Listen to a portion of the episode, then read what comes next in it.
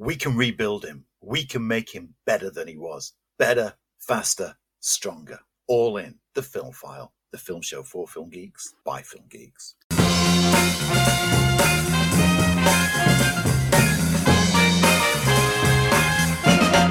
Hello and welcome back. Yes, indeed, we are back. Both of us, even though one of us is not very well. See if you can guess who. I'm Lee Ford. I'm Andy Meakin. And it's Andy Meakin who's not feeling too good. So if you've been checking us out on uh, Twitter or on our socials, you'll realize that Andy has been extremely unwell. Hence why there wasn't a show last week. In fact, it was a bit of a perfect storm in so in regards of a term. I was away on holiday, uh, and I'm brown and bronze like Doc Savage himself. Uh, while Andy is um, as, as, well as been through a bit of the mill, haven't you, buddy? Yeah. Before I get on to my illness, we, we weren't intending to have a week's gap, and we didn't Never really. We kind We've of had we kind of had a week and a half's gap at either side because we did put out one episode over the past two weeks, but it was it, it was recorded intended to go out as normal. And as part of the recording, we planned for Lee being on holiday with having extra stuff discussing like the bonus show that we're going to do, which is going to be Andy's going to review Barbie and Oppenheimer, and we're going to have like all the look back that we've had from previous episodes of Chris Nolan films to fill it all out. Same as we did when we last did a compilation show that we had some old and some new, and we recorded about thirty minutes worth of stuff to put into there, and then my um, my body decided to cripple me to the ground and send me to hospital. So I just want to check. when I told you not to look over the top of that alien egg, you took my advice. You didn't. Oh come on! It's like if you say don't press that button. It's like what this one here, click. Of course, I've got to press it. Um, so those who've been listening to the last few episodes will know that the- like it's been an ongoing thing that Lee's been asking me how am I doing, then going, oh, but I know what you are. You're not well, and I've been having digestive issues. Well, it was then compounded, and I was at work. I'd finished a night shift. I'd locked up, and I thought before I go home, I'm going to watch Barbie. And the wife came to me- meet me. We sat in the screen, and we got 40 minutes in, and then my side started rupturing, and my shoulders were in agony, and I collapsed to the ground, screaming in pain. Got rushed to the hospital, uh, in overnight on various medication, and I mean, oh, cocodamol. Wow, I've forgotten how good that stuff is. Oof. Once that hit and it was sunk in, it was like the pain's still there, but I don't care anymore. I, Um, I had to go on that when I had uh, I had some surgery a couple of years back, if you remember, and I was on I was on cocodamol and I was on codeine as well. Blimey, Charlie, anything could have happened. it turns out uh, gallstones.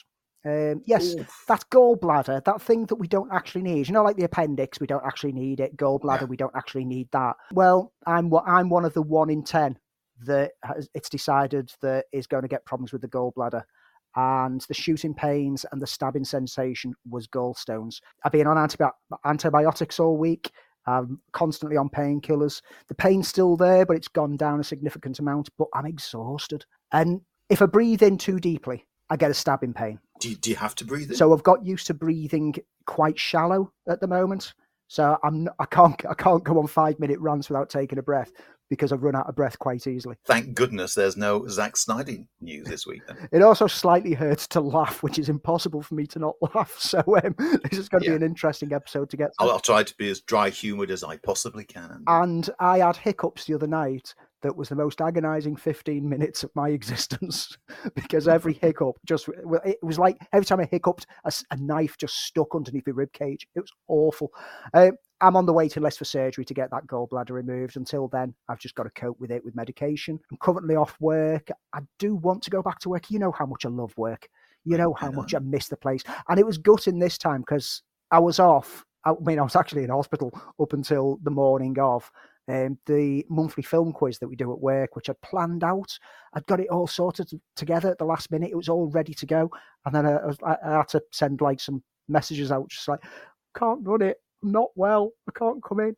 And yeah, I get got some feedback from some of the regular quiz people who turn up saying you just take whatever time you need. So really good group of people who come to the quiz, and yeah, I know a few of them listen to the podcast. So a big thank you to all the all those of you who've reached out via the Facebook page or the Twitter account to just wish me good health. And uh, I look forward to seeing you at the cinema when I return. And from me and all our listeners, uh, we we hope you're the best, Andy. It's, it's not a good place to be, feeling unwell.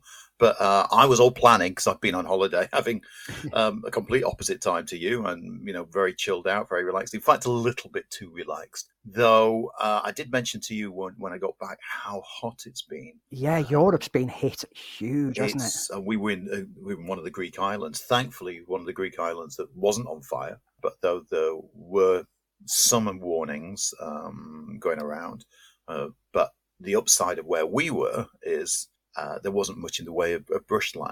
So that kind of helped it. But it was uh, at one point it was 40 degrees and it was stifling. I I was sleeping. We were sleeping in a in an apartment, and there was a mezzanine where our bedroom was, and it was it was hot even with the air conditioning on. And my partner went downstairs. She went to sleep with the kid because it was cooler downstairs. I woke up, the air conditioning had gone off, and I was fighting for breath. And, and I absolutely went into panic mode because it was so hot, I couldn't get my breath. I've never encountered anything like that. The only time I've ever come close is, is when I had COVID. I had one mm. night and I, and I, I was short, so short of breath. I thought that I'd, I'd, have to go into hospital. I just couldn't catch my breath. But it was, uh, yeah, it's very worrying. And um, some of the things I've been reading since are even more concerning. But uh, if we were going to do um, a podcast about climate change, then I'd go into it in detail. But yeah, I think we are living in strange days, and uh, my optimism is is sinking as to what we can do. Yeah, um, as I'm sure a lot of other people's are. So again, I don't I don't want to spend time. We should be talking about movies, but um, it's been a bit of a week. I, I, sort of planned a show just in case you you couldn't make it. And I was mm. thinking, who could I ring to do a? No one could stand in for Andy. I'd have to done it. I've gone solo on this, but I'm I'm I'm glad you're here, Andy. It's uh, uh it's not good to hear that you've you've been unwell, but um you've got the support of myself and the listeners. Anything you need, I'm going to drop you around a little Blu-ray special that I know you're interested in, um, help cheer you up. And uh, if you need anything, we're all here for you. Cheers. Um, I'd also just like to give a big shout out to our glorious NHS. We should be proud of the NHS and not be crippling it and destroying it like this current government in the UK is. Their care and attention towards me in that 24 hour period while I was in the hospital was impeccable. And given the fact that at this point in time, junior doctors are striking, nurses are trying to get fair pay, they're all overworked, they're all stressed out, but that didn't impact on the care and attention that they gave to any of us on that ward. The staff at the Northern General Hospital in Sheffield, in particular, are all absolute legends and they deserve to be paid everything that they are asking for.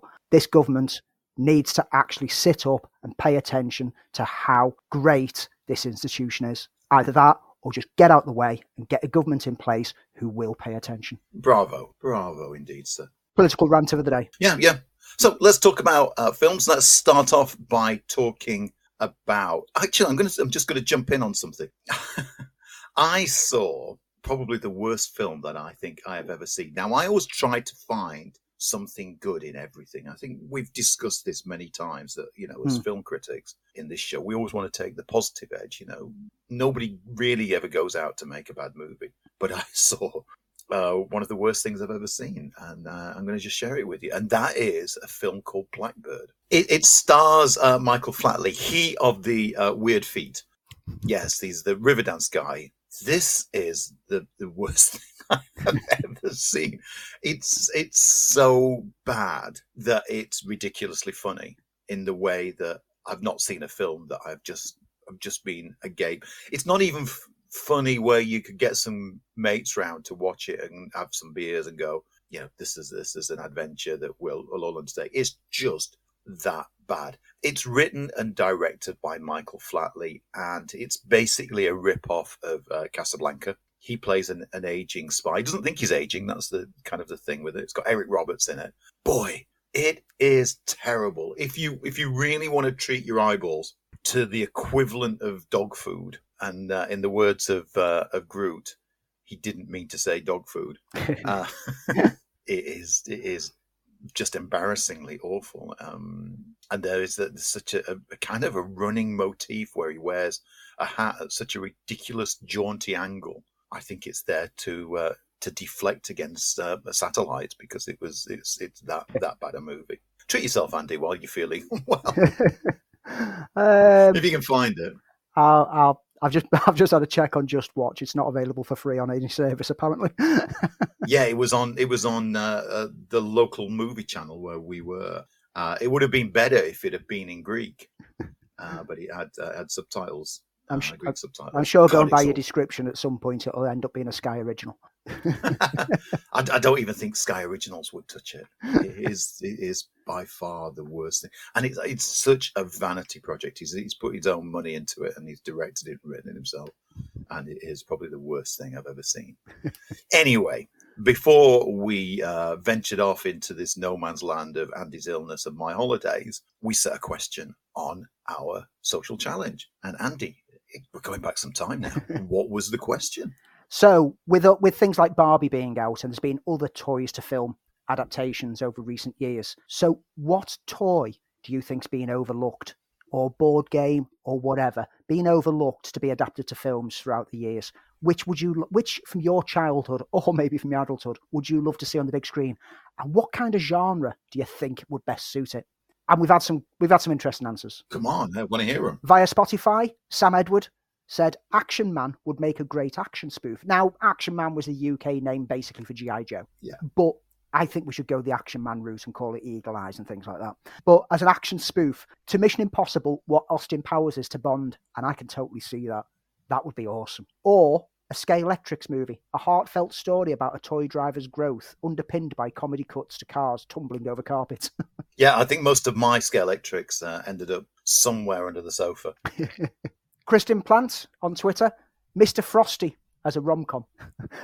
For those who don't know what Mr. Frosty is, it was uh, it was a snowman esque shaped thing with a hole in his chest with a grinding machine to put ice in, to grind the ice up and pour in the flavouring to make ice slushies. And it was terrible. It was absolutely terrible. It was almost as bad as Soda Streams. The description that she's put the eternal struggle to find love with ice cubes, only to find they always melt. And then he realizes that the penguin juice holder. Oh my god, I forgot he had a penguin juice holder in the pack. Did- this one, this one passed me by. um, was the love of his life sitting there under his nose all the time. I can hear Hallmark movies calling right now. I mean, that's, that sounds great. Um, Lost Valley of the Dinosaurs from McNasty Prime. It writes itself. It's about Hollywood. Captain Karnstein is deliciously low on Twitter. Hungry Hippos. Wasn't there at one point that was in production? Or it was, it was in pre-planning phases for a Hungry Could Hippos have movie? been. There was that, and believe it or not, there was a, a Slinky movie that had been Yes. talked about for apps, and a Stretch Armstrong movie, which talked about for years and years. It's uh, one of those classic movies that, that never got made. Description for Hungry Hippos movie God informs all the creatures of the earth that he's tired of humans and will replace them as his chosen species with whichever creature can eat the most people. Enter the hippos. I love that as a title. Enter the Hippo. uh, OG1 Kenobi just said Starcom. Fair enough. Oh, what was Starcom? Starcom was a 1986 action figure and vehicle toy line, predominantly in America, um, from toy maker Coleco. Uh, loads of spaceships. Uh, uh, some, some of the spaceship designs are beautiful. They're the kind of things that I used to build out of Lego. And I, I want, I want to. bu- I'm just bringing up some images on the screen now, and boy, I want to buy all these right now. That's how geeky and nerdy they are. Over on Facebook, Stephen Blaine Young, Boglins, the puppets, not the mini Oh, Boglins. yeah, remember them. Well, yeah, I, I've always had a soft spot for puppets. So, uh, yeah, yeah, I like that. And he says, do it in the style of critters, the toothy, hairy aliens from space. Yeah. Yeah, that could work. That works. Lindsay Story, thinking a Rubik's Cube version of Hellraiser. Or when I was a kid, I had a cricket doll, which was basically a doll built around a cassette player. My brother used to play Madonna songs on it, which was terrifying. So a horror based cricket doll film. and I'm not These are great. it sounds creepy. I've suggested, of course, being cassettes, ideally they'll be a bit worn and distorted to really add to the disturbing nature. I'd pay to see that one. Angela said Sylvanian families, but with a sinister twist. I mean, those things always came across as sinister to me anyway.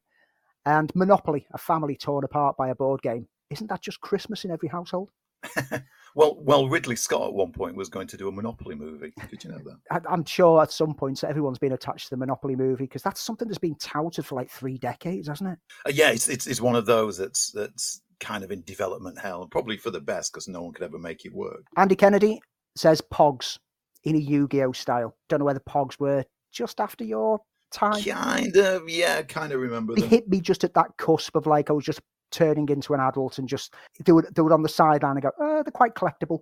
Don't get the game aspect. Um, Logan Cooper, not exactly a toy brand, but Lego Marvel as a film would be enjoyable. I like the first Lego movie, not the second, and Lego Batman, so this could be fun.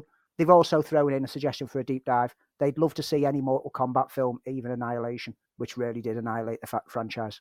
So get ready to be subjected to Mortal Kombat films, mate.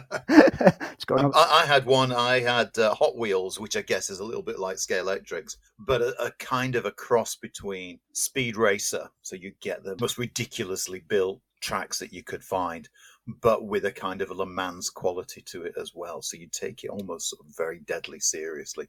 A bit like that Stallone movie. What was it called? Was it Drive? Yes. My suggestion is Mask, Mobile Armored Strike Command, with command spelt with a K, because someone Wasn't there a TV series? There was an animated, series, version yeah.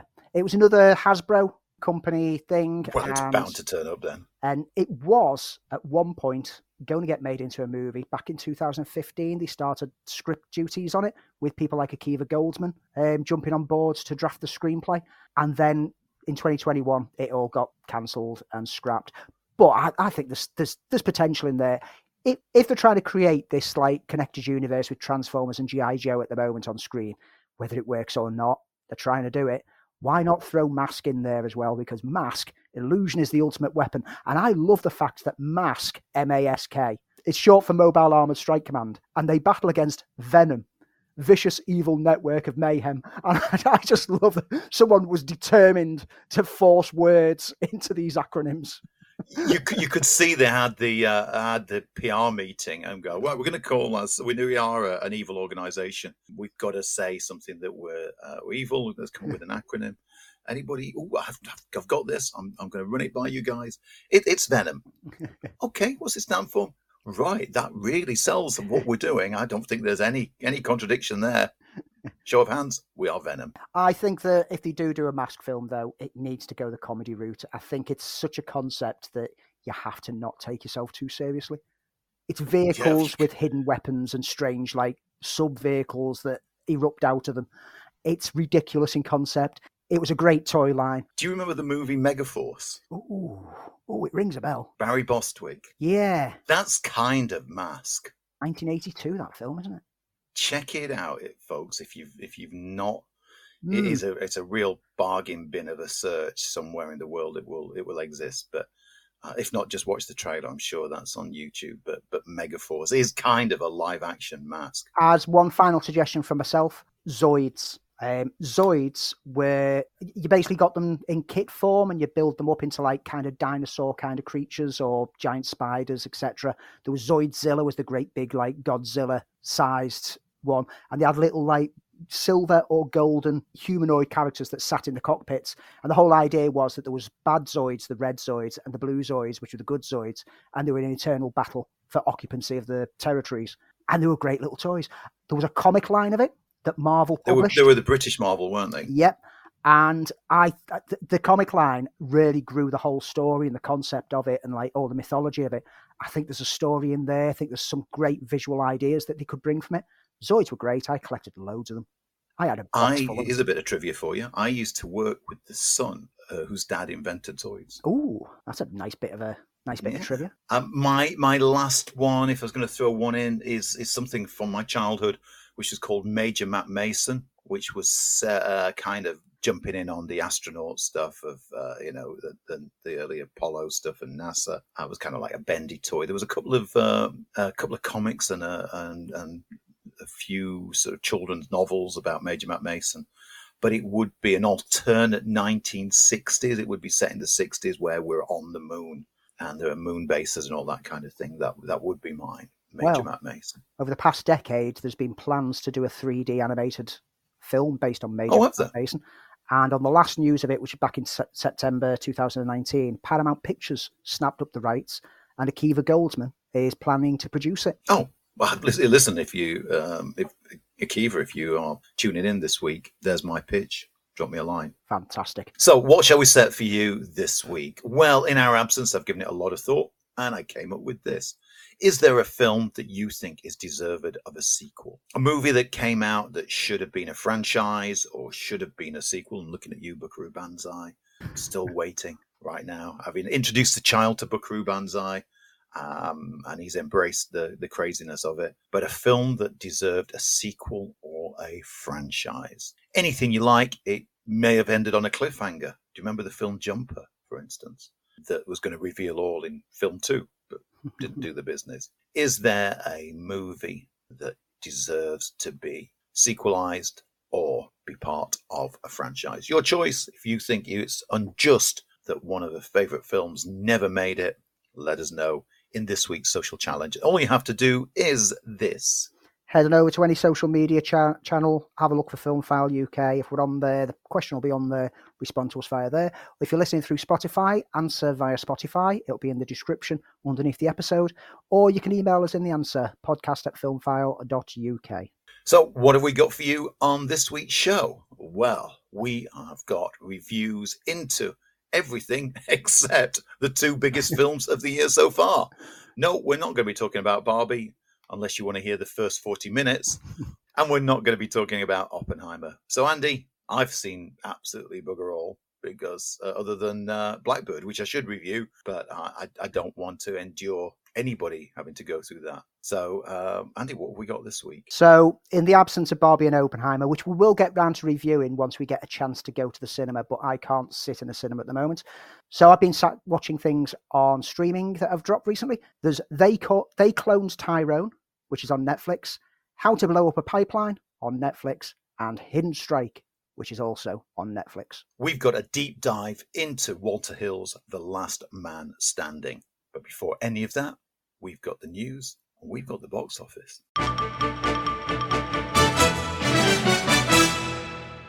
So, the last time we spoke, we were telling you that uh, Mission Impossible Dead Reckoning Part 1 was going to save cinemas, was going to be the movie that was going to be the big game changer. However, the world's gone pink. So, Andy, is Barbie the big sleeper hit? Despite what I said way, way back when it was announced there was going to be a Barbie film, is it this year's biggest film? So, this weekend in the US, Barbie held the top spot, taking another 93 million. Oppenheimer took second place with 46.7 million. Haunted Mansion opened in third place, taking 24.1 million. Sound of Freedom in fourth place, 12.8 million. And Mission Impossible Dead Reckoning Part 1 10.6 million to hold into fifth place. In the UK, Barbie in top spot, taking 13 million this weekend. Oppenheimer in second place, taking another 8 million. Mission Impossible Dead Reckoning in third place, 1.8 million. Elemental holding into fourth place, doing well with the families during the summer holidays, 1.17 million added to its total. And Talk to Me, the horror from A24, 643,000 in fifth place. Barbie in the UK so far has taken just under 50 million pounds and Oppenheimer has taken just under 30 million. Very strong two weeks for UK box offices. In the worldwide totals, Barbie is already up to 795 million. It's well and truly going to pass the billion in the coming weeks. Oppenheimer is on 412 million, and Mission Impossible is slowing down significantly. It's now up to 449 million. So pretty much what I was saying from day one that Barbie was going to surprise a lot of people and blow expectations out the water. And it's been great news for the past couple of weeks with Barbie and Oppenheimer. But it has been sad news for Mission Impossible Dead Reckoning, which was stripped of over 1,100 screens on its second week across the US alone. After opening to such high numbers as well, the impact of the double duo Barbie and Oppenheimer has basically killed Mission Impossible. It plummeted wow. 65% on week two and is pretty much vanishing completely off the radar now, which means that it's performing significantly worse than all the previous entries in the Mission Impossible franchise. This this is one that had a COVID inflated budget that was almost double earlier entries. We are still going to get part two next year. That's already in production. You know, so don't worry that this underperforming means that we're not going to get to see the finale. We are going to see it, but it's very very disappointing that due to the crammed release slate over this past couple of months, and knowing that the release slate is going to be quite empty for the next year, that it's caused a film that deserved to do so much more to plummet so much. A quick note on Barbie. In its first week, worldwide, it took over 500 million. Wow. And Oppenheimer, after its first week, was up to 253 million worldwide. Both went straight into profit in week one. Barbie went straight into the top five worldwide box office for this year in its first week. I think it's got potential that Barbie's going to finish, possibly even beating Super Mario. So let's hang on and talk about how we think this is all going to pay off in the next couple of weeks because one of the films that was written off as being a bit of a box office dud has actually ended up quietly, very, very quietly under the radar and turned out to have, have become a bit of a box office hit, which was a film that both you and I loved, which was uh, Boogeyman. Mm-hmm. So while it looked initially like it was going to be a disappointing opener for that film, it sort of sank under the radar in uh, against some of the much, much bigger films. It's been there quietly, laying back in the box office, not leaving the box office, uh, and turning a profit. Now, I, I bring that up because A, we both really enjoyed that film, but the way that things start dropping off now and people aren't rushing for opening weekend figures, there's a chance that Mission Impossible could just keep hanging in if nobody sort of loses their nerve with it, if you get my point. Yeah. It's also been great on a cinema shop floor point of view to see the mixture of audiences who've been coming in for both, for, well, for pretty much all films. Barbie was not one target demographic. Barbie was every demographic covered. There was young, old, male, female. There was so much pink being worn by everyone. I don't think I ever need to see the color pink ever again. Uh, but it's brought a lot of people to the cinema who haven't been for quite some time and everyone's been having fun. And as a result, we're seeing the it, in the US, Meg 2 and the Teenage Mutant Ninja Turtles film are tracking well already. And it, it's maybe going to have that knock on effect that people have re- been reminded what film going is all about at cinemas and what that experience is.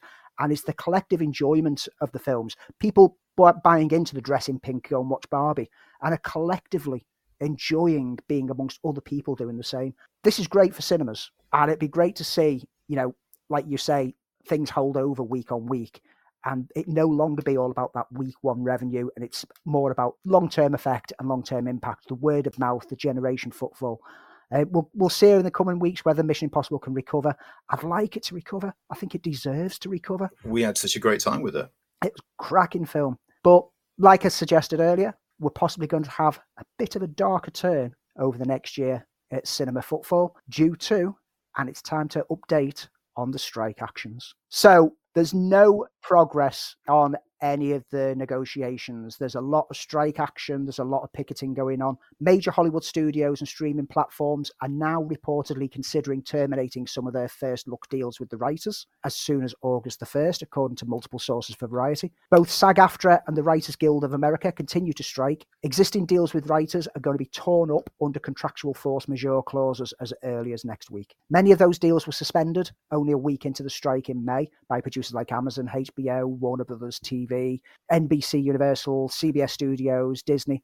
The studios are already saving money by having paused so many deals already. And with the writer's strike now up to the 90 day mark, a time when deal makers have the option to kill agreements, it's going to happen, which basically means that writers don't have that guaranteed person to look at their scripts to put things into production and they've then got to start knocking on doors again when they start back up to work. This is the studios are playing hardball. We said this last time we spoke about them. The studios are playing hardball and they want the writers to be forced into a suffering situation so they'll accept any deal to start getting some money. That's a dreadful situation to be put into. I, I think now, as we head into fall, that you know it's it's been a long time. A lot of a lot of writers will be have been out of work, especially some of the lesser paid writers who are just guys for hire are going to be suffering out there, and uh, this really needs resolving. And I thought, and we talked about this, that the SAG strike would help move things along, and uh, clearly at this point it's not. Uh, the studios are also they're trying to play rather underhand hardball tactics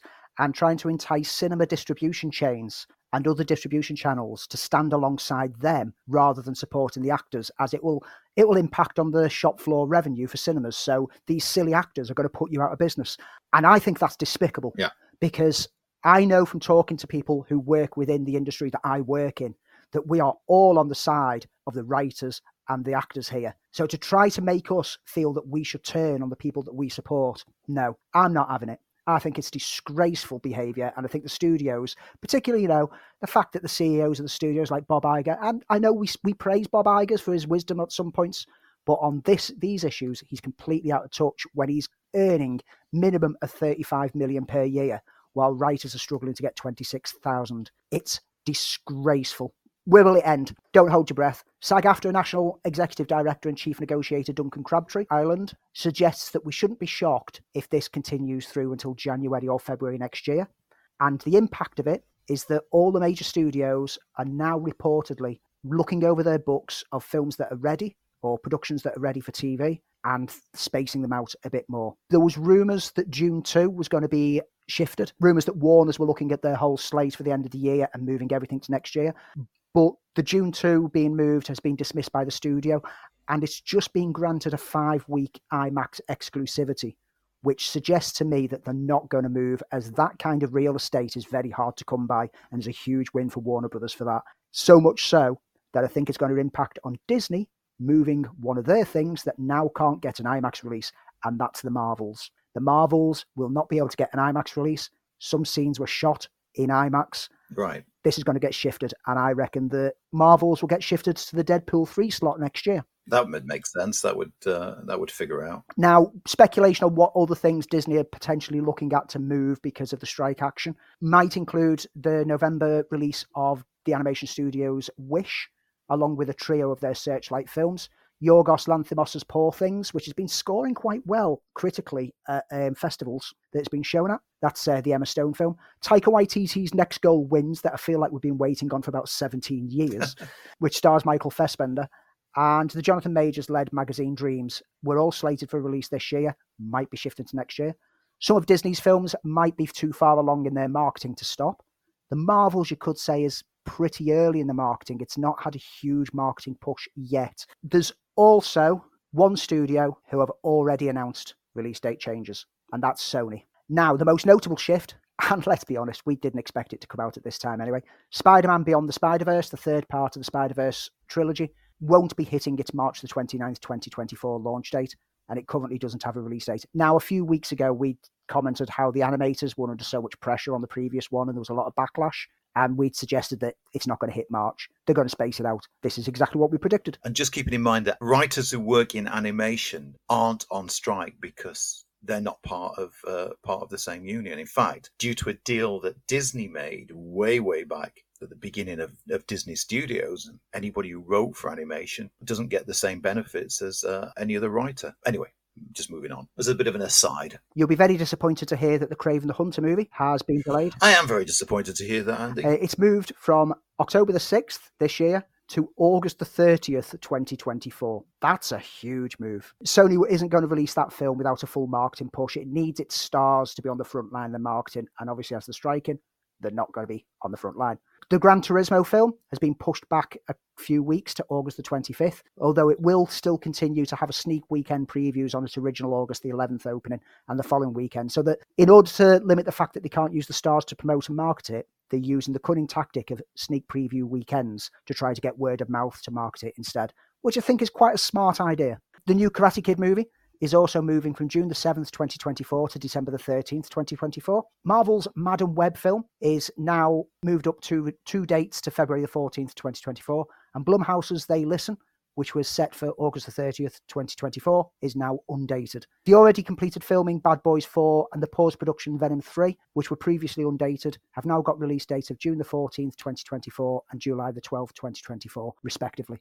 And the biggest non surprise of the lot. Ghostbusters Afterlife is not coming out for Christmas. Oh. Remember when I said there's no way taking Christmas is going to come out round about Easter? Well, it's coming out, ooh, round about Easter next year, March the 29th, 2024. It's a no brainer. Some of these, obviously, are because of the writer's strike and the screen actor strike. Some of them are simply because there's going to be empty spaces across the schedules over the next year and they're wanting to space their revenue as best as they can in the coming years. This is kind of kind of a throwback to when we were talking about movies during lockdown, isn't yeah. it? And and schedule changes, and this is not going to happen, and that's not going to happen. These these are really dark times for the industry, especially in light of it been a, a difficult year. I bet some of the studios are now wishing, instead of having crammed everything into this summer, that they'd have spaced it out just a little bit more. Yep. We'll wait and see. So, is there any good news on that? I, I feel we need some good news. I've, I've got some interesting news based on the back of what, what you've just said. Going into the world of TV. So, we've talked about this since its inception, since it was first announced, and that's Noah Hawley's Aliens TV series, which is a, a, prequel. So, in Thailand, where there's no SAG or AFTRA strike that can close down your productions, actors and writers across the TV industry picketing across the world, except out in Bangkok, production presses on for Noah Hawley's eagerly awaited upcoming Alien prequel series. And according to um, information that I've heard, we know that Alex Lawther, who was end of the effing world mm. star, and the Babadook's Essie Davis are among the ensemble joining um, Sydney Chandler for this Ridley Scott produced series. So there's not much yet in the way of press, but what we do know is that Lawther is set to play the series male lead, who is a, a soldier named CJ, and Essie Davis will take on the role of a distinguished sounding Dame Sylvia. Uh, elsewhere, also reports that further cast additions are in the shape of Samuel Blenkin, who you'll know from Black Mirror, who's set to play a CEO called Boy Cavalier, and the White Tigers, Adarsh Gourav, as a character simply known as Slighty. That's about it. But while everything is clearly shutting down, Hawley's series seems to be moving on at this stage. Yeah, it is interesting that there's only three of the cast members are SAG AFTRA members on this TV series, which means that they've reworked all the production schedule shooting to delay their participation for as long as possible so they can shoot all the scenes that they're not involved in and start the production going early with the hope that by the time they get to needing them, all of this will have been resolved. Most of the rest of the main cast are members of the UK Acting Union Equity, and thus can film their scenes. But all cast were reportedly told that they could choose to not work in support of SAG AFTRA if they wish to. So that it's not the studio forcing everyone to work. They're giving them the option of do you want us to make this or do you want to support SAG AFTRA? At this point in time, they want to still get production going. Um, all the scripts for the se- series were p- completed before the writer's strike was called in May. Ridley Scott executive producing, and it's booked out most of the sound stages in Bangkok and employed 400 Thai nationals to work alongside it. And it's a completely separate project to the Fede Alvarez directed Alien movie that is already in post production. Okay, so any other news? Quick update on the Borderlands movie. it's got a release date. Oh, has it? Yeah, August the 9th. 2024. Yes, a film that was in the can two years ago. Well, we talked about this in the last show that we did together. Yes, it had it's had reshoots. It's had ten different writers. It's had Craig Mazin taking his name off the writing credits. It's had Tim Miller drafted in amicably to reshoot a chunk of rewrites with Eli Roth busy with other things. Yeah, this is a mess. this is a mess that they've given it another year to try to sort out. So expect it to be a Sky original sometime next year. With Barbie doing so well, it probably hasn't come as much of a surprise that Mattel have now dug into all of their IPs and greenlit around 14 new films based on their IPs. of course they have. I, I, feel we were there first. And, and look, listen, just go back and listen to our uh, challenge of the week question, and uh, you'll find some of the some of the top choices that listeners want to see. First up, we've got a Barney movie, which is being compared to Spike Jonze's being John Malkovich, an adaptation, and is going to be unique. To make a quote, fits with previous descriptions of Daniel Kaluuya's produced movie about the iconic purple dinosaur being a surrealistic and A24 type. And yeah, I'm there for it. I'm as there for a Barbie movie done in a surreal manner as I was from day one when they said the Barbie movie. It's going to have more adult themes and sort of be a little bit off kilter.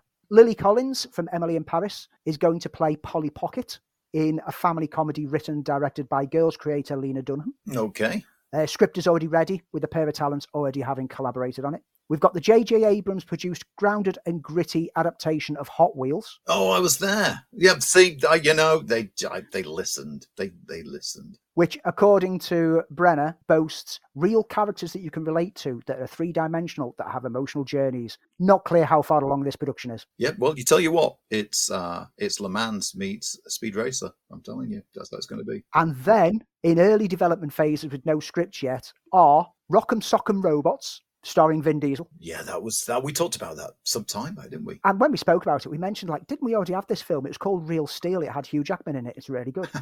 Deep dive that at one point. An American Girl family comedy, the Tom Hanks led Major Matt Mason film. There you go. Yep, Major Matt Mason. Tom Hanks is going to be in it.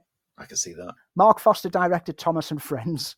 There's more Thomas, Thomas and Friends movies. There's the Magic Eight Ball movie that has been speculated so many times. It should be a horror film. Uno, Wishbone, Matchbox, and Viewmaster, and the long gestating and troubled Masters of the Universe adaptation, and a true story tale feature titled Christmas Balloon. Yes, we are about to enter the Mattelliverse. So I've just mentioned that animation writers aren't affected by the strike, or neither of our animators.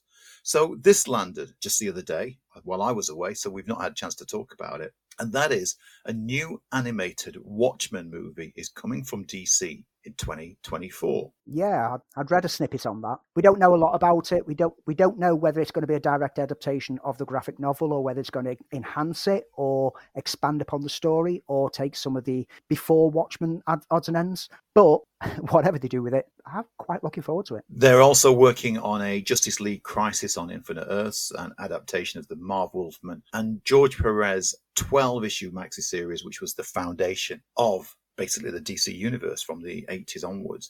So interesting, and I think we might be seeing probably uh, a lot more of these animated series, especially in light. I would like to see an, a Watchmen animated film that really looks like Dave Gibbons' art, and well, doesn't Mm. try to please Alan Moore. Is bold enough to be doing something a little bit different and and see a, a proper adaptation of the comics. But we'll we'll wait and see. I don't think anything can please Alan Moore, to be No, honest I don't think. I, as I was saying those words, uh, I was realizing that it wasn't. It's a complete impossibility. Hey, there've been some good trailer drops this last week. What have you caught? Did you see the Exorcist one? Not yet. No, I've got it on my list to watch today.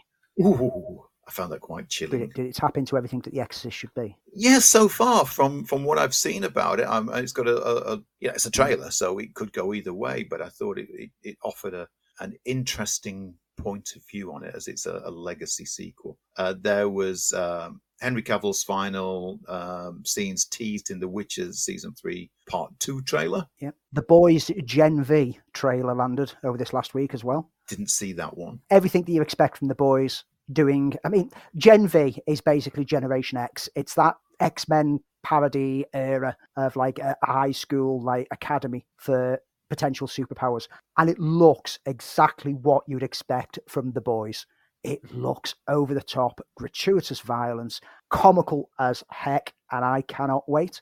Since we last recorded as well, the new Marvels trailer landed Oh, I didn't see that one. I missed that one. if you weren't already sold on the Marvels, this one completely sells it. We get to see a bit more of like who they're fighting against and why their powers are interlinked. And it looks so much fun. And the, the true star of that film so far for me has got to be Iman Vellani's Kamala Khan. She is just well, a she was so damn force of energy. she, in, in Miss Marvel? and uh, I know you're not going to be interested, but there was a new trailer for Meg 2 landed just in time for the film coming out. And I am all over that like a rash. Giant sharks and giant krakens attacking a beach resort. I am there. Jason Statham trying to punch a shark. Give me that in my face.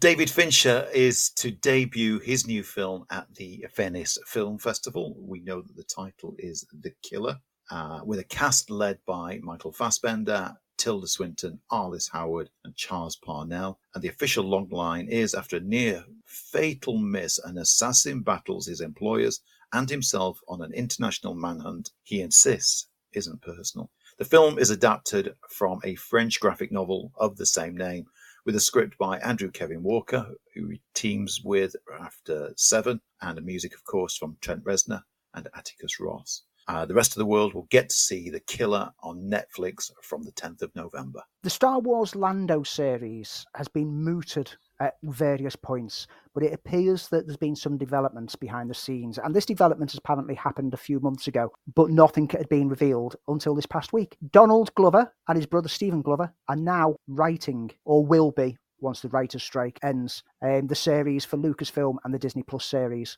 Donald Glover, obviously, going to reprise the role of Lando Calrissian that he had in the Solo, a Star Wars story. Dear White People creator Justin Simien was originally attached to Lando back in 2020, with Glover expected to reprise the role. Simien recently told the direct that he had no idea what was going on with it, and that's where the investigation came in to find out what's going on. Those who want to know what Glover's writing ability is, well, there was this show on FX called Atlanta that did pretty well Ooh. critically and audience wise that they previously collaborated on. So um, I think it's in good hands. So I'm excited for this. I thought that Donald Glover was a great Lando in a bad film. I've got a bit more love for, for Solo than, than most but I, I, can see why people have problems with it. It's not one of those where you go, oh, God, I don't get it. But yeah, I, I, totally do get it. I'd be well and truly up for seeing a TV series based around the character. So that's something to look forward to once the strikes have ended. Staying in Star Wars universe, we know that Ahsoka is the next run of the Star Wars TV series, but Star Wars: The Acolyte will be aiming for a Disney Plus release between April the 1st and June 30th.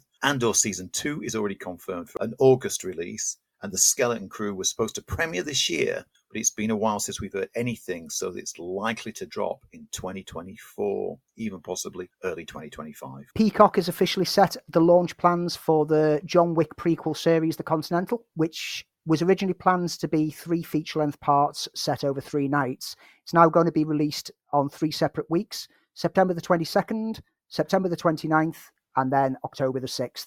The Continental is set in the 1970s and will follow the character of Winston as the Continental's origins are explored as this safe haven for the assassins of the John Wick world. Um, interestingly enough, talking about Peacock, Peacock as a network is losing money hand over fist right now with its viewing figures quite low, with Peacock set to launch in the UK as part of the uh, Sky streaming package. But in the States, the streaming service is losing money, reporting a loss of 651 million in its first quarter, compared to a loss of 704 million last quarter and 444 million a year ago. So, uh, quarterly reviews aren't looking good for Peacock right now. And we always said that eventually some of the streaming services are just going to have to go yep. if they're not making any money. Yep. On a similar subject of studios realizing where it's worth investing money, Paramount CEO Brian Robbins spoke with Variety this week and said that the plans for animation going forward is they're not going to release an expensive original animated movie and just pray people will come. It's not about Disney and Pixar anymore. People are looking for animated movies that are irreverent and have a comedic point of view. And the result is that animated releases are going to center on familiar properties. TMNT, for example, which is one of the Paramount's releases now, and animated films based on things like SpongeBob SquarePants, Avatar The Last Airbender. It needs to be a recognizable name for their animation studio now. They're not going to take risks with something that hasn't been heard of before. In Brian Robinson's words, it's no one's fault. COVID and inflation took the $100 million movies and made them cost $200 million but movie tickets didn't go from $12 to $24. We have to ask, how do we build movies? What's necessary? We need to make smart choices. You can't have everything, but you need that foundation to be strong. And on terms of live action films, Paramount is also continuing to develop its The Saint reboot with Regé-Jean Page starring in the lead role. And Robin still has hopes for Dungeons and Dragons getting a sequel, although he said that they've got to figure out a way to make it for less. Which we both had a good time with, so we were quite disappointed that yeah. it didn't look like it was going to to move forward as a franchise. Quick update on the famous five news that you gave us on the last show.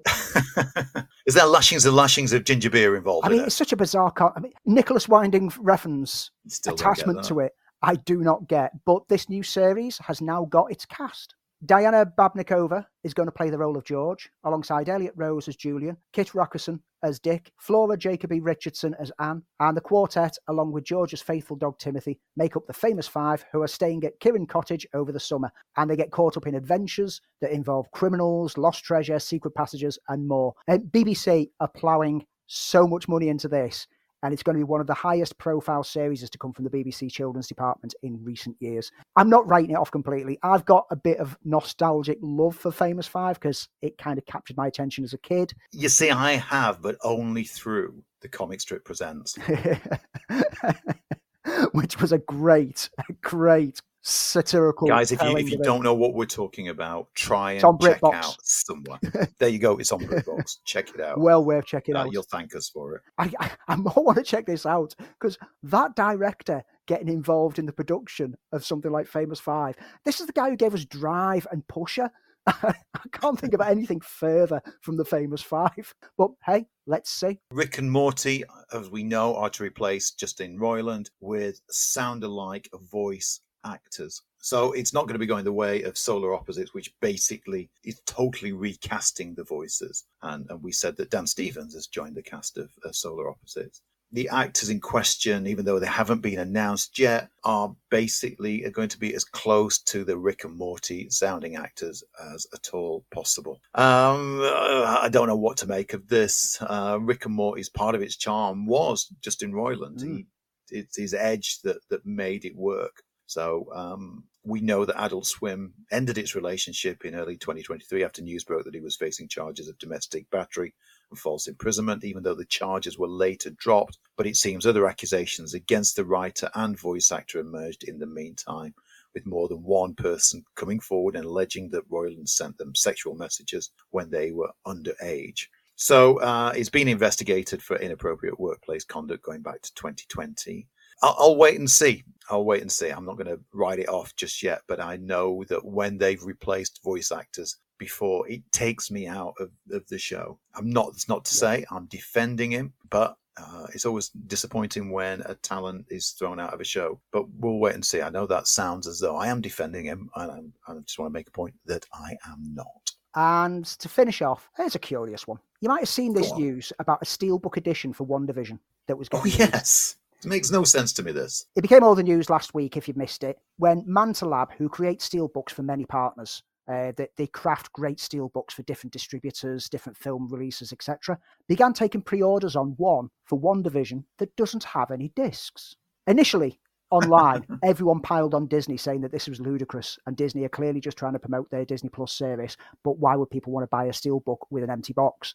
However, it turns out that Disney had nothing to do with it and didn't even know that this was happening.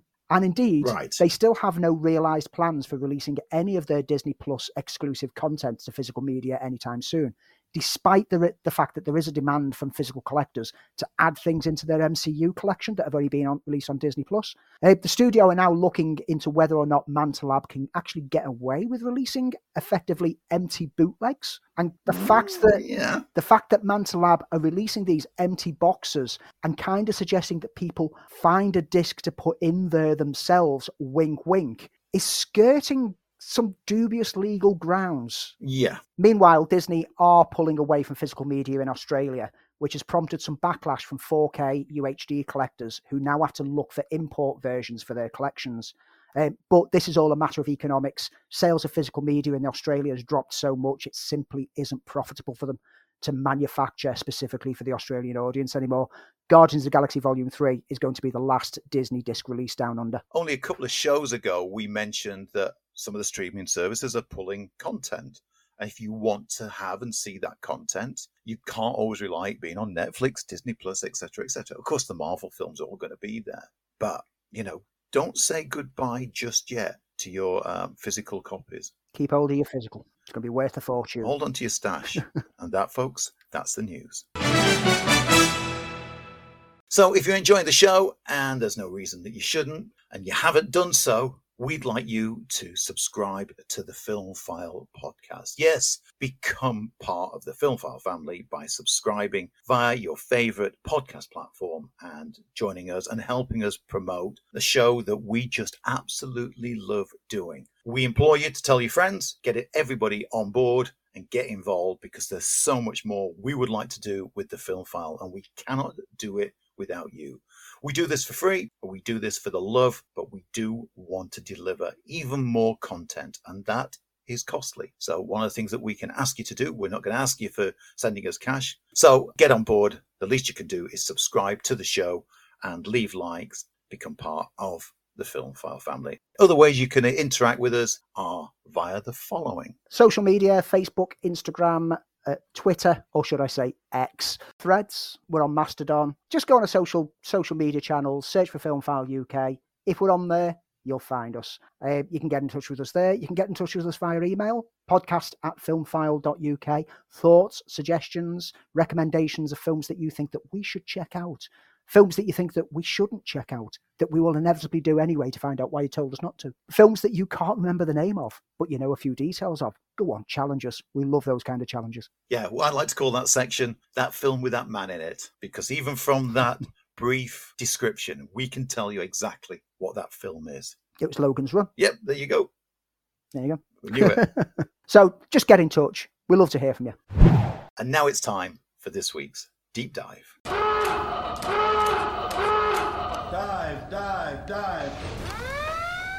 This week's deep dive stars Bruce Willis, Christopher Walken, Bruce Dern, Leslie Mann, David Patrick Kelly, is directed by Walter Hill. It came out in 1996, and it is The Last Man Standing. I was coming through Texas on my way to Mexico. I needed some time to hide out. I should have known better.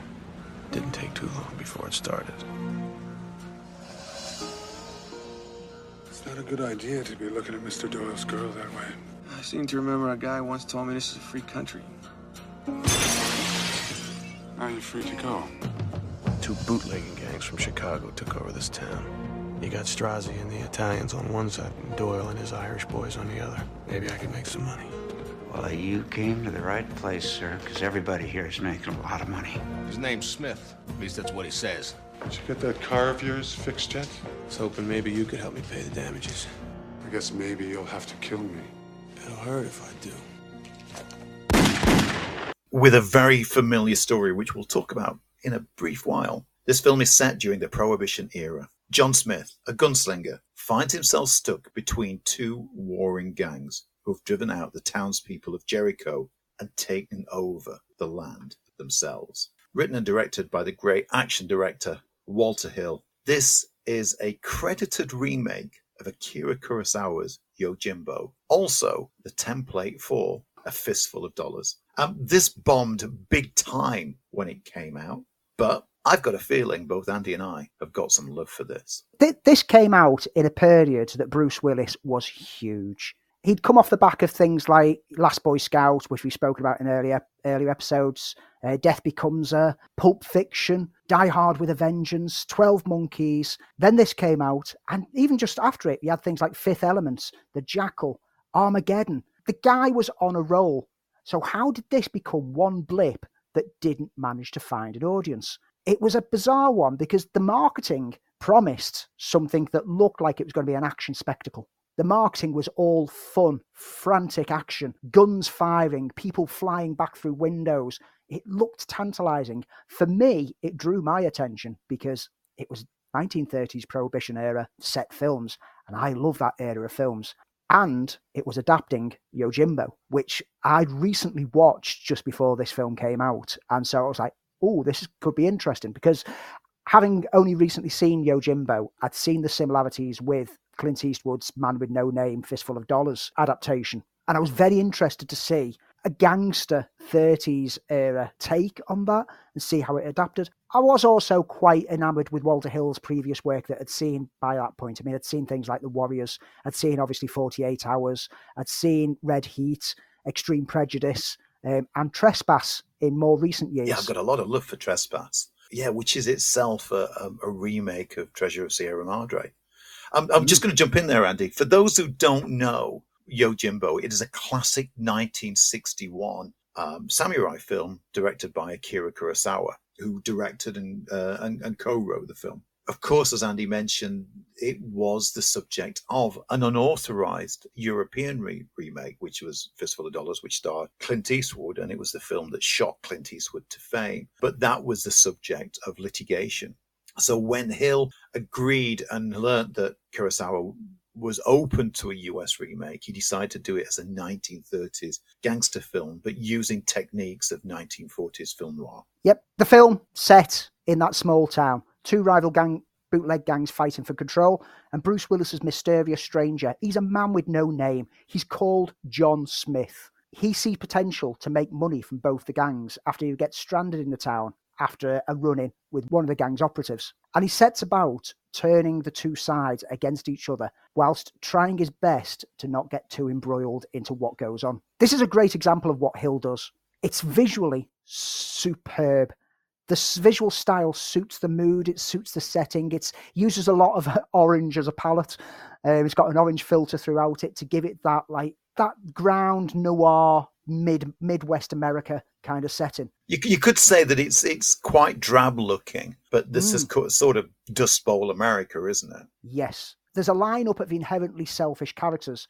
Willis Smith is not much of a hero, really. He's immensely unlikable and self serving pretty much throughout. There's only one small bit of redemption moments involving the girl that starts all the chain of events going when he wants to wants her to get back to her own family and get away from this life. And it makes a refreshing change to have a central character that could have just been a generic hero, but actually isn't. And you kind of half root for, but half hope he gets his comeuppance at the same time. The cast around him, William Sanderson as the innkeeper Joe, is marvelous. Almost comic relief at times, but underplayed. Bruce Dern as the sheriff who just lets things take place. Michael Imperioli, who you'll recognize from Sopranos, as a Chicago mobster who's working with Ned Eisenberg Strozzi. And then Christopher Walken, on absolutely fine, menacing form as Hickey, the most feared gunman for the Irish mob boss Doyle, who's played excellently by David Patrick Kelly. Walken is clearly having a riot in this role. He's chewing every line of dialogue and every bit of scenery around him when he's on screen. And he's so perfectly menacing in that role. This captures all the elements of, of what one would expect in a Walter Hill film. Uh, which is a kind of a cinematic throwback to those Bogart and Mitchum style films. Hill had already made his name, as Andy said, of writing and directing very macho based movies. Um, the Driver, uh, The Warriors, Southern Comfort, which is my particular favorite out of all of Walter Hill's films, 48 Hours. Every film he's done, according to Hill himself, has been a Western. And this is a Western. As we said, this is um, a fistful of dollars. But that added quality of setting it with Tommy guns and uh, the Midwest setting gives it a very, very particular style. It's a somber film. It's a it's a lonely mm. film.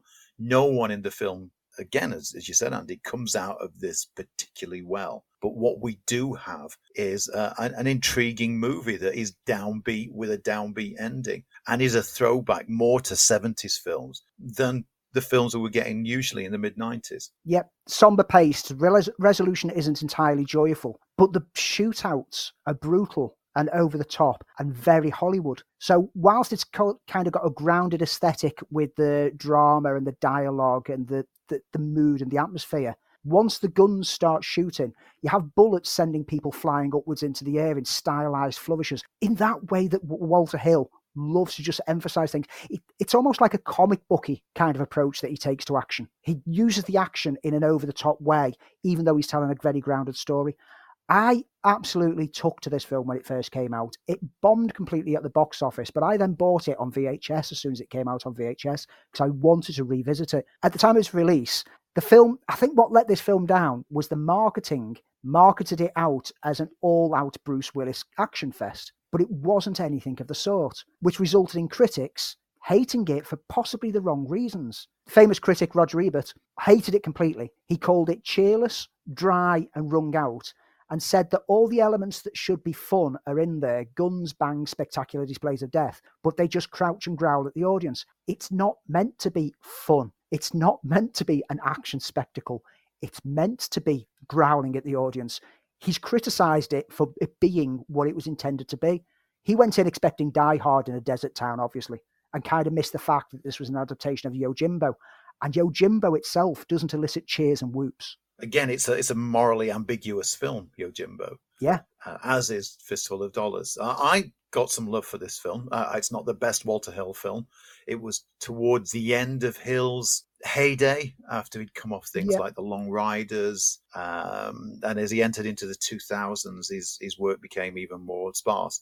But it's Walter Hill. He is a master of traditional storytelling. He's a master of a film, and you can see this across all of the films in all the genre he's done. There's no simple resolutions in his films. These are films that are that are about honor in the way that old westerns were, uh, with that sort of hard case crime uh, feel to it. I do like it. I like it a lot. I think it's undeserved of the panning that it got, and I think Bruce Willis plays it again like like Mitchum and plays it like Bogart.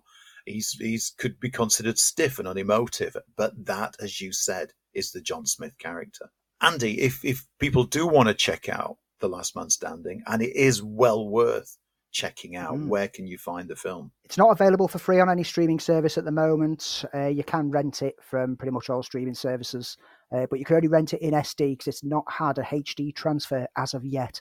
I'm going to start the campaign for this to get a HD transfer because I think that this is a film that could really benefit from a bit of polish. Well worth seeing, and we're still hanging on for Dead for a Dollar, the 2022 Walter Hill Western, uh, written and directed by him, which starred Christopher Waltz and Willem Dafoe. Uh, while it got a release in the States back in 2022, there's still been no sign of it this side of the pond.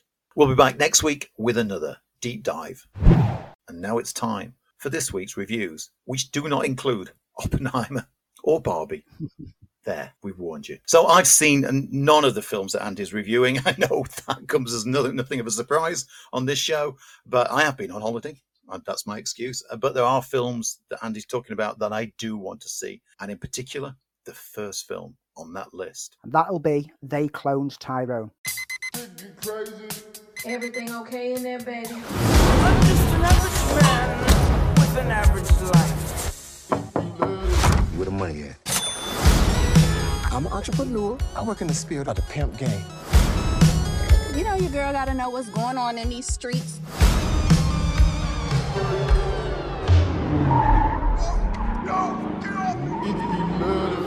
That's the car right there.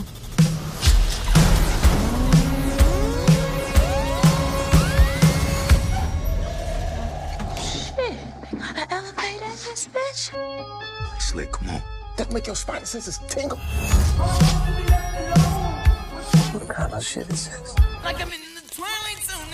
Don't let the back door hit you. Uh, we gotta, we gotta go.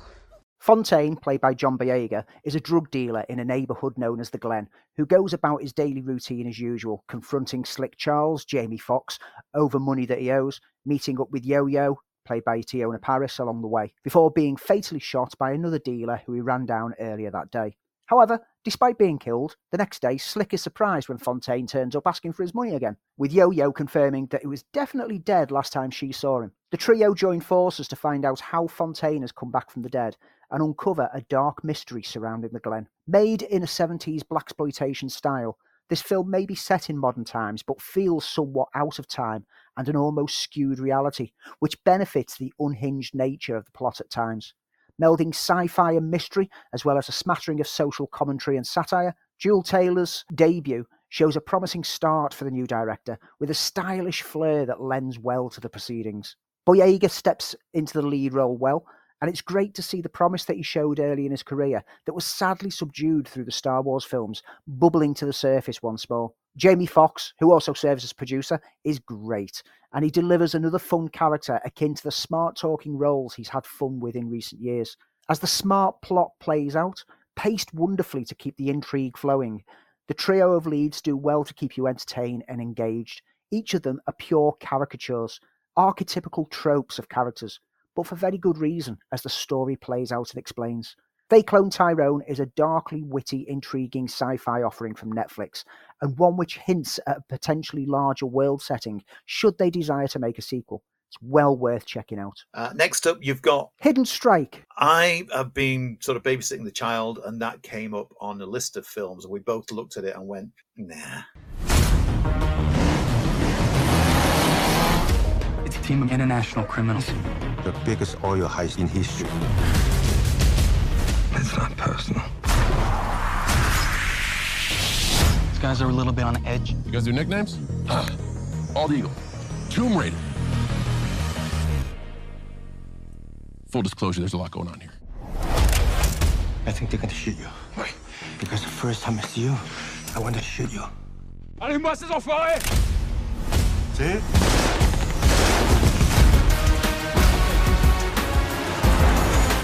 just taking back what they owe us.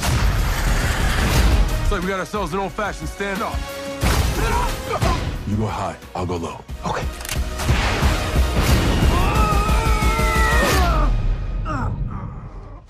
I'm okay. You okay?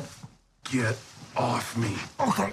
Originally titled Extraction, this film has been sat on a shelf for around five years before it finally landed with very little fanfare on Netflix.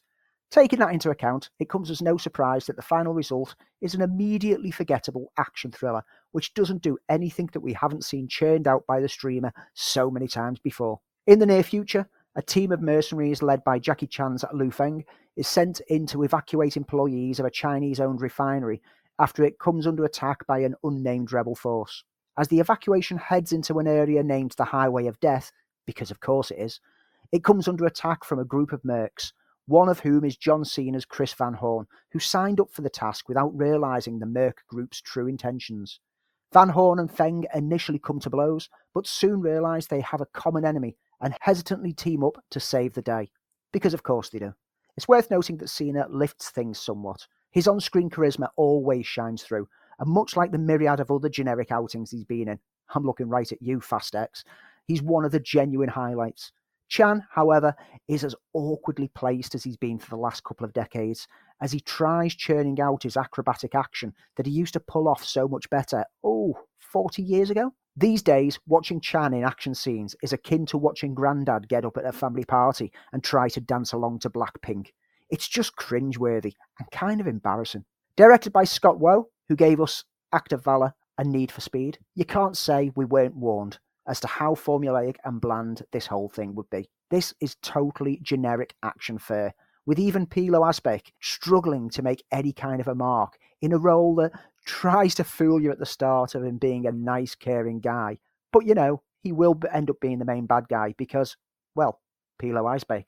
Not worth the time that I wasted watching it. I've, I've gone off Jackie Chan really since Karate Kid and, you know, his Western films apart from for me Shanghai Noon, which I thought was marvelous, mm. he never made that transition particularly very well. I wasn't a fan. His Brett Ratner movies, Rush Hour. So uh, uh, most of the American movies that Jackie Chan's done hadn't really landed for me. And then my final film this week is How to Blow Up a Pipeline. Great title. Is it a great film?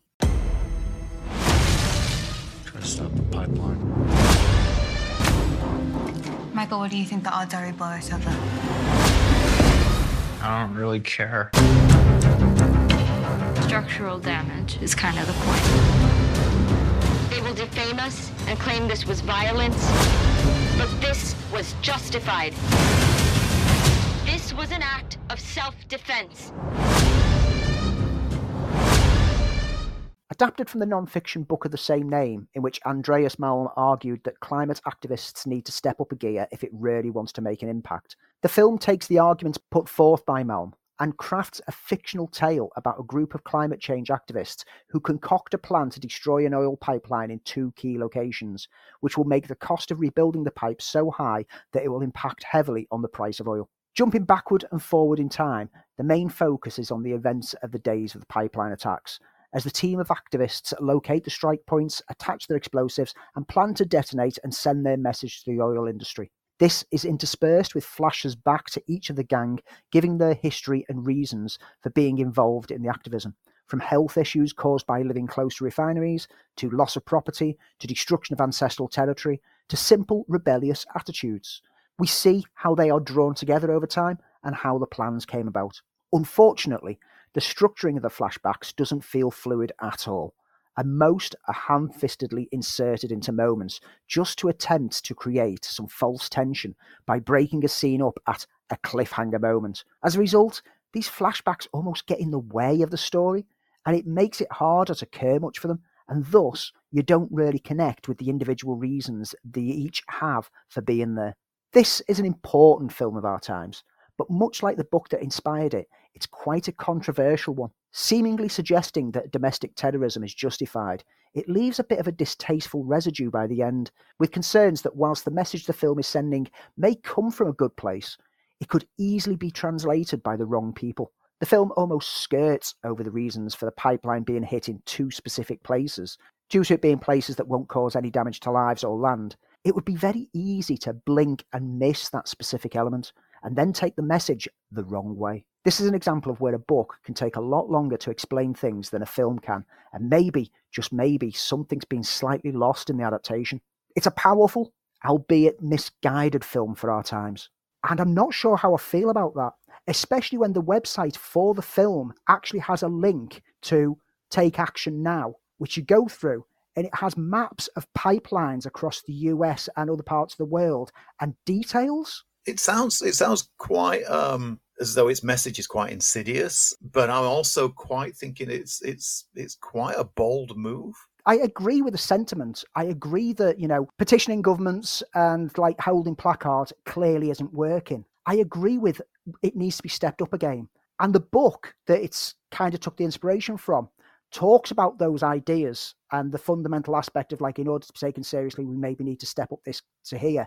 But once you put it onto film, you then catch maybe some of the wrong audience who, whilst none of the people in this film put any other people's lives at risk except for their own, some who might get the wrong idea from this might start blowing up the wrong things. And that's where my problem is, is that once it goes onto film, it becomes too far reaching that it doesn't capture just the people who understand what it's all about. Great film, great message, but it just feels that there's something there that maybe might get the wrong people on board. Intriguing. We'll see if there's any any feedback or any comeback from that because I saw one critic who um, said that how would people feel if they say if they did a film called or how to hijack a plane?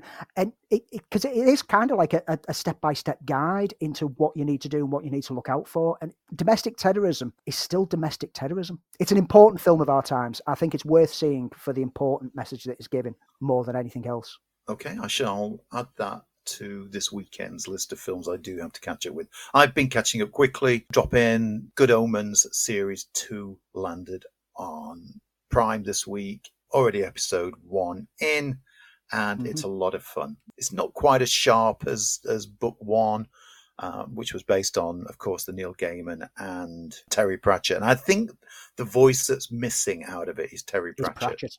Yeah, I felt the same. I'm one episode in. I'm enjoying it. It's very Gaimanish. But yeah, I think what made Good Omens one work so well was the the combination of the two different writers coming up with that story together gave it that sharp edginess. And that's it for the reviews. But what's coming up this week? Cinemas and streaming and TV. At cinemas, another film that I really want to see, and I'm hoping that I'm going to be well enough to sit and watch it and play catch up. Meg 2: The Trench arrives in the UK this week. Uh, Joyride also gets a release at the cinemas across the UK, and Just Super also releases. On Now TV and Sky, film called Maggie Moore, which sees Jon Hamm as Police Chief Sanders unravelling a web of small town lies while investigating the bizarre murders of two women with the same name. And then we've spoken about him in the deep dive. Bruce Willis's final role, Assassin, lands this week on Now TV. He's the boss of a company that's developed technology which allows undercover agents to literally inhabit other people's bodies to carry out covert missions. But the tech isn't perfect, and an agent pays the price. Sounds generic. Bruce Willis's final outing.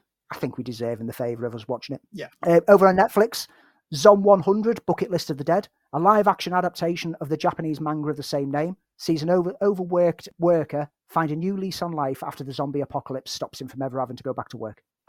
I've ticked my box. I'm there. That's pretty much it across the streaming services this coming week. I've got so much catching up to do. Uh, I'll probably just catching up. Uh, and that, folks, that's us done for this week. But before we go, and it's a welcome return of neat things. Stuff that, well, I've enjoyed. If Andy's not been bedridden and not been able to enjoy anything, we'll soon find out. I've got a neat thing because during my illness periods, season two of The Bear landed. I've heard so much good stuff about The Bear season one that, of course, season two uh, deserves watching. I really need to get round to The Bear. Now, you know that I'm not a binge watcher.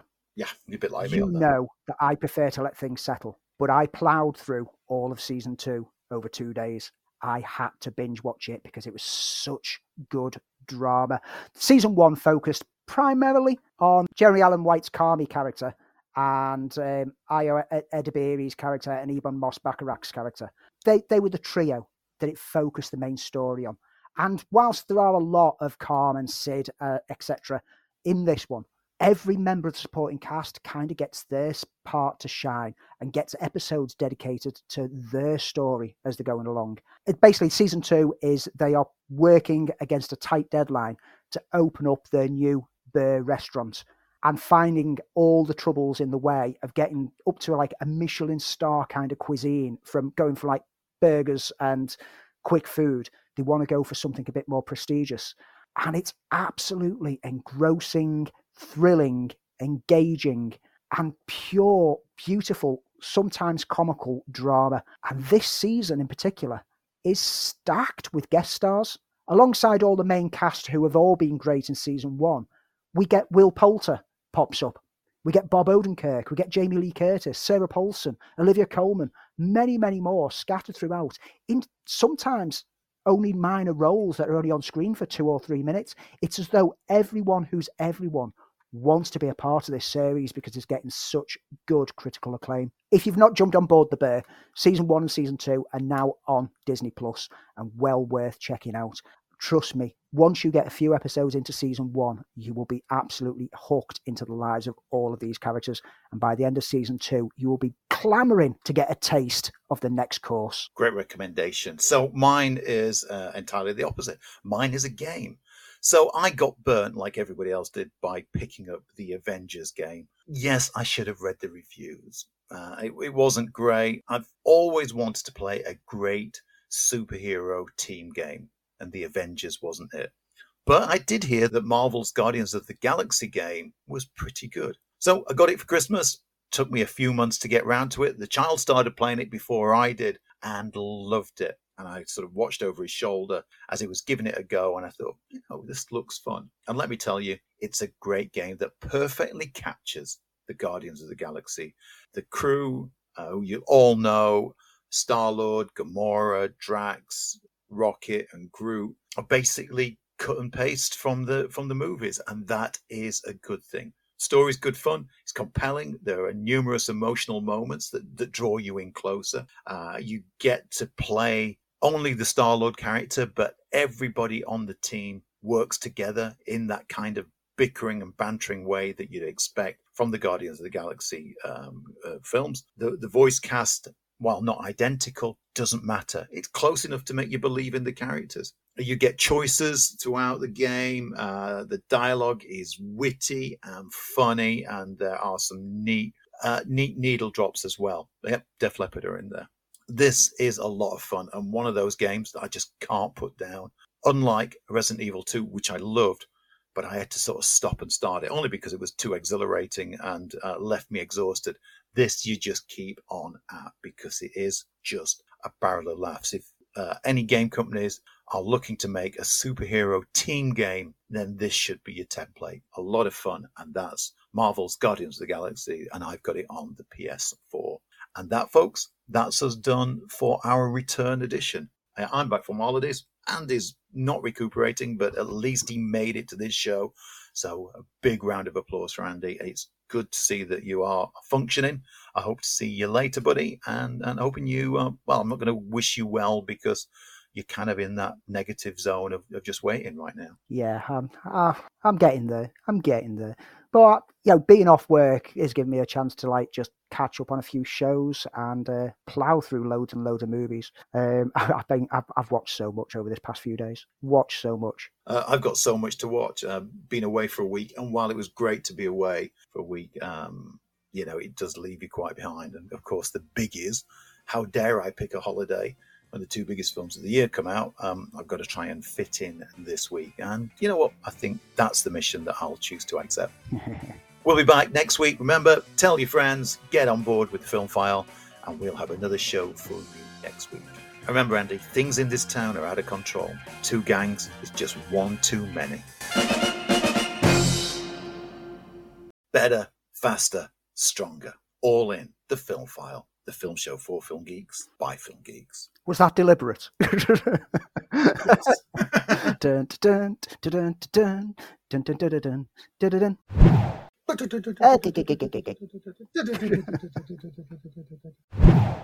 I would. I'd all kind of plan to think. I'll start that again because it just sounded like ramblings of a madman. that he had in that